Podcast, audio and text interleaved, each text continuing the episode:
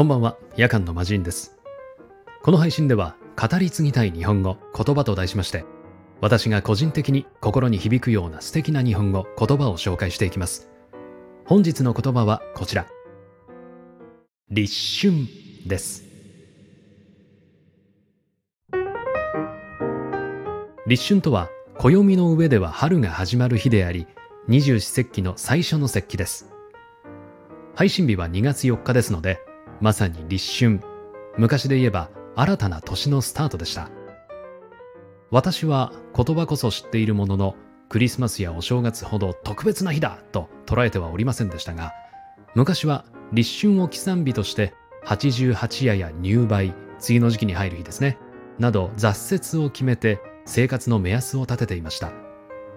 季節とともに生きる日本人にとっては立春は大変重要な日であったと言えますし、現代よりも四季というものを普段の生活に組み込んで生きていたと言えます。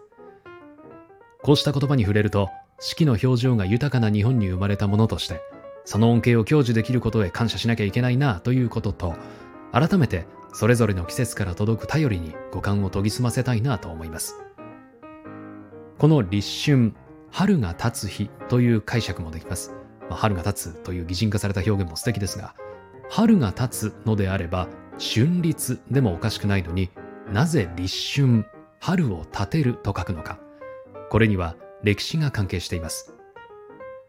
二十四節気は古代中国で考案されたものですが、古代中国では季節や星の巡りは王が支配し、王の宣言によって国民に知らされるものでした。このため、王が春を立てるという思想に基づき立春になったと言われています。すごいですよね。王というのは絶対的な存在だったんだなということがわかりますが、言葉自体の成り立ちにも目を向けると、より知識が豊かになっていきますよね。これからも他の言葉も深掘っていきたいなと思います。さあ、2023年になって早1ヶ月、本当に早いなと思います。年始はですね、よし、今年も、いや、今年こそ頑張ろうと。1年の目標なんかを立てますが、すでに黄色信号、またはなかったことにしている目標なんかがちらほら思い当たるなと思いますが、なんだか虚しくなりますけれども、皆さんいかがでしょうか？そんな時、ここから春が始まるよと立春を迎えると、こんな情けない自分を温かく励ましてくれると言いますか、そっと背中を押してもらえるような気がします。この1ヶ月、なかなか思うように過ごせなかった方も、逆に順調に過ごせた方も、新しい季節の始まりです。また、ここから一歩一歩、暖かな春に向けて一緒に進んでいきましょう。それぞれの自分らしさのつぼみが開き、実っていきますよう、立春に願っております。ということで、本日お届けした言葉は立春でした。